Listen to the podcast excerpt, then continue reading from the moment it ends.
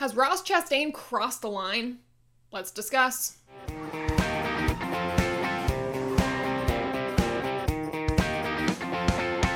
A really solid weekend of racing celebrating NASCAR's 75 years, so it was very fitting that William Byron won in the Chromalusion throwback scheme to Jeff Gordon's 50th anniversary paint scheme. So, very, very cool. Also, William Byron captures his third win of the season, making him the winningest driver of 2023 and the 100th win for the number 24. So, very, very cool. I wouldn't be surprised, and I'm, I'm probably going to jinx him, but I wouldn't be surprised if he makes it into the championship four. I think this is his year to do it. I predicted this at the beginning of the season. I think he's a solid contender for the championship because we haven't seen a lot of drivers this season that have been consistently winning besides Byron. I know he kind of takes it at the last minute sometimes, but he's been consistent overall. So, William Byron, a championship four favorite? I say yes. There's other drivers I could put in there too right now, but we're going to talk about that with Byron for now. But yeah, a solid win for the Hendrick Motorsports 24 this weekend. In second place, having a potential chance to win, but not quite, was Kevin Harvick with a wreck prior. He had too much damage on his car to really get anything done. He the only way he probably could have won is if he junked Byron or ran him up against the wall, but he did not. Harvick decided to race this respectfully. We're going to talk a lot about that in a few minutes, but Kevin Harvick coming home in the second position. In third place is Chase Elliott. This is the best finish that he has had since he came back from his injury. Fourth, we have Keselowski. Fifth, we have Bubba Wallace with two top five finishes in a row. In sixth, Harrison Burton. This is his best finish by far this season. In seventh, we have Kyle Busch. Eighth, Justin Haley. Very good day for him in that Kaulig group. Ninth, Ryan Blaney. And tenth, Chris Buescher. Another RFK top 10 day. We're going to talk about them again when we look at the points. What the results don't show you is who dominated most of this race early on, and that was Martin Truex Jr. He led 145 laps, and then his car got way too tight as rubber kept going on the track, giving Ross Chastain a chance to get the lead. Where things went really wrong, though, was at the end of stage two. Truex squeezed Ross Chastain just a little bit too much up the track. Coming off the turn, Chastain made contact with the wall, bounced off and hit Truex, and Truex went spinning. Listen, I know we love to blame Ross Chastain on pretty much any on track incident, and especially the past few weeks because he's been in most of those, but I don't think this one was on him. I think Truex really just didn't give him enough room. Truex did say he thought he did.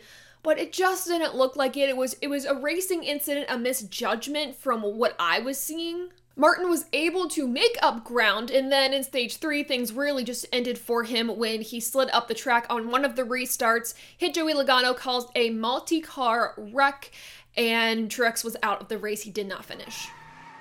Speaking of drivers who had bad luck, and I guess continue to have some sort of bad luck, Kyle Larson, if you're keeping score the past few weeks, have not been the best for him because of the past three races.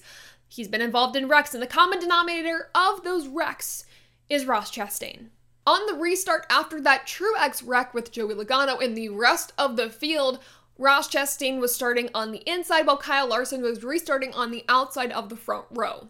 The one car crowded the five. Chastain just got really tight and his quarter connected with the nose of Larson's car, and Chastain spun out. Chastain did take full blame of the situation, though. He said he meant to run Larson up to the wall, he meant to run him up, but he didn't mean to take himself out in the process. I want to throw it back to a comment that was made at Dover by Kyle Larson. He said that Ross has never negatively been impacted by his own actions, and I think this wreck the first time this season that we have seen Ross negatively be impacted by his own actions. He decided to run Larson up against the wall and he wrecked as a consequence. After this wreck, though, Kyle Larson did decline to comment to the media, but Rick Hendrick did not. He said with the relationship that they have with Chevrolet, even though that Ross Chastain drives a Chevy, that does not matter. He told Chevrolet, hey, if you wreck us, we're gonna wreck you back. His drivers have to hold their ground because if they don't wreck somebody like Ross Chastain back, it's gonna just keep happening. Another reporter then asked Rick Hendrick if Chastain has crossed the line. And Rick Hendrick basically said that Ross Chastain is not going to win the championship with, quote, a lot of paybacks out there. I keep looking back to last year's championship fight when Ross Chastain made that video game move. A lot of drivers swore that Ross was never going to make it to the championship four. Yet he did. No driver acted on this frustration. A lot of people said, oh, Ross Chastain isn't going to win the championship.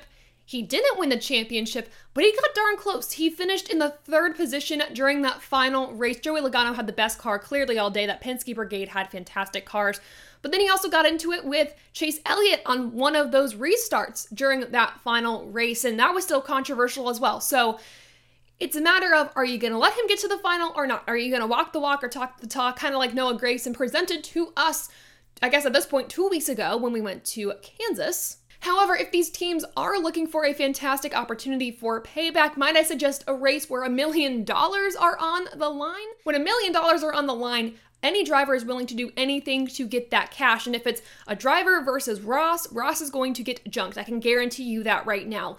The drivers are going to race Ross the way he's raced them, which is not respectfully. At the same time, though, Ross is willing to do whatever it takes any given weekend to get a good result, whether it's first, second, third, fifth, 20th, 15th, you name it. Ross is willing to do whatever it takes to do the best that he can on the track. And he's an aggressive driver. This weekend, I think he owned it for real. Like he owned that he is an aggressive driver. That is just how he races. And Ross knows he's making enemies out there, but he doesn't seem to be bothered by it as long as he's getting the results he's going to keep doing what he's doing because it's worked. I mean, this is the name that he's gotten for himself. He's popular because of it, or he's not popular because of it. I think it was also cool this weekend. Toby Christie actually asked Geoff Bodine what he thought about all the aggressive comments going towards Ross Chastain or the drivers thinking that Ross is too aggressive. And Geoff Bodine said they need to get over it. They haven't raced with Earnhardt apparently. And I thought that was such a cool comment, just listening to what the older drivers thought of Ross and his aggressive driving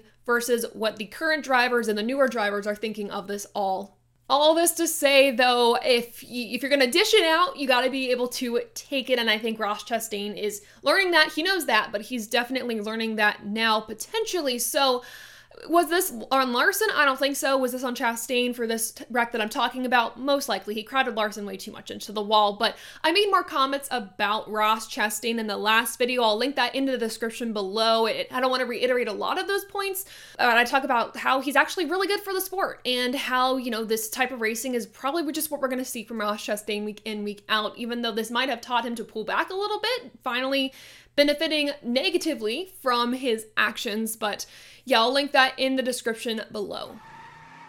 Now let's go into some points, and I will say before we even dive into the points post Darlington, be prepared for some penalties.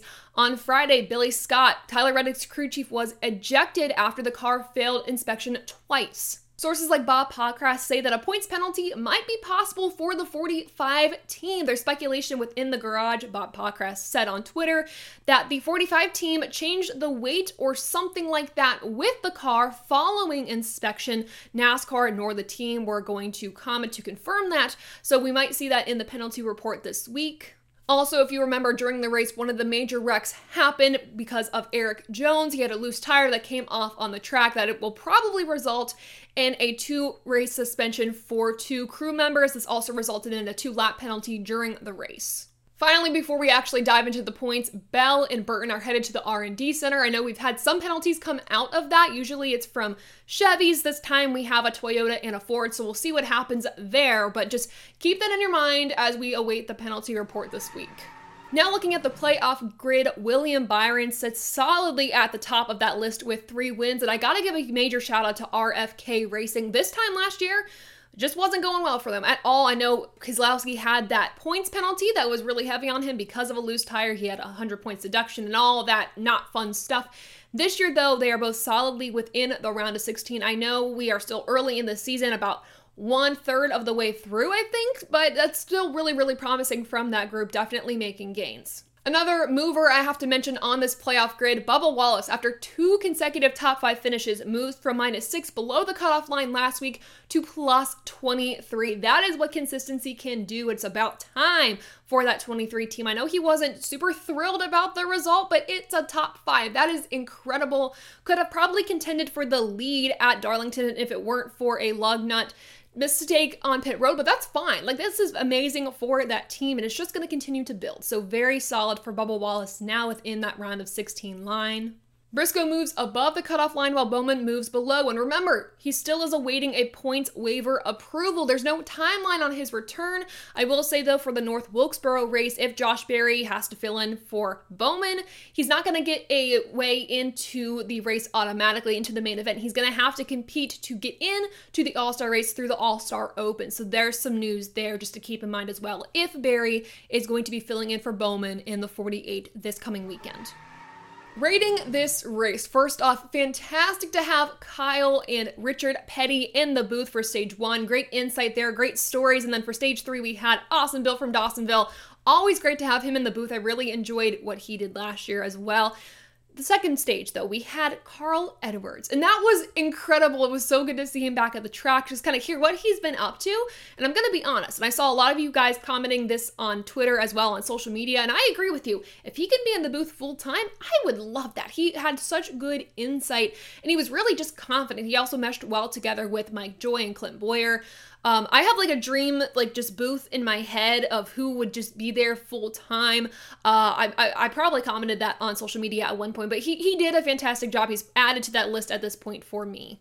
But with the race itself, it was pretty mild other than the third stage and the wrecks that I had mentioned. The first two stages were really just we're going through the paces until, you know, it's go time with stage three.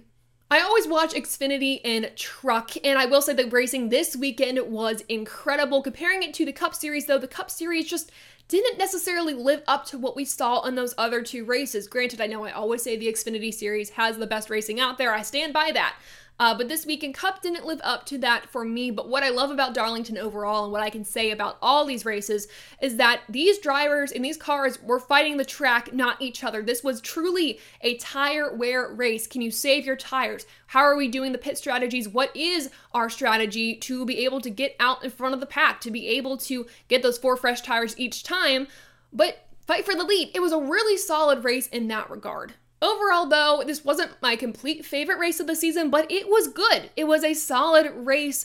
I'm probably going to give this a 76%. I think it's just 1% lower than what I gave last year's race, but that's not a bad thing. Again, a very good race at Darlington, very solid on the above the yellow line scale. It's above the yellow line. So, what did you think of the Darlington race? And any comments on Ross Chastain, any of the wrecks? Let me know in the comments below. Next up, the NASCAR Cup Series heads to North Wilkesboro for the All Star race. On Friday, we have the Pit Crew Challenge. On Saturday, we have Heats 1 and 2 for the qualifying positions. And Sunday is where we have the All Star Open and the All Star race. We also have trucks racing at the track as well for points, and that's going to be very fun to watch. So, for updates on that, some explanations on the All Star weekend as well, make sure to follow my social media pages and the TobyChristie.com social media pages as well. It's going to be a big week, and We'll also talk a little bit more about it in the live stream on Thursday night. We're going to be finishing the Lego set that is right behind me, the NASCAR 75 Lego Technic set. So make sure to join that for a great conversation as well. But guys, thank you all so much for the support. And until next time, I'll see ya. For great NASCAR content, make sure to watch the videos on the screen and click the link in the middle.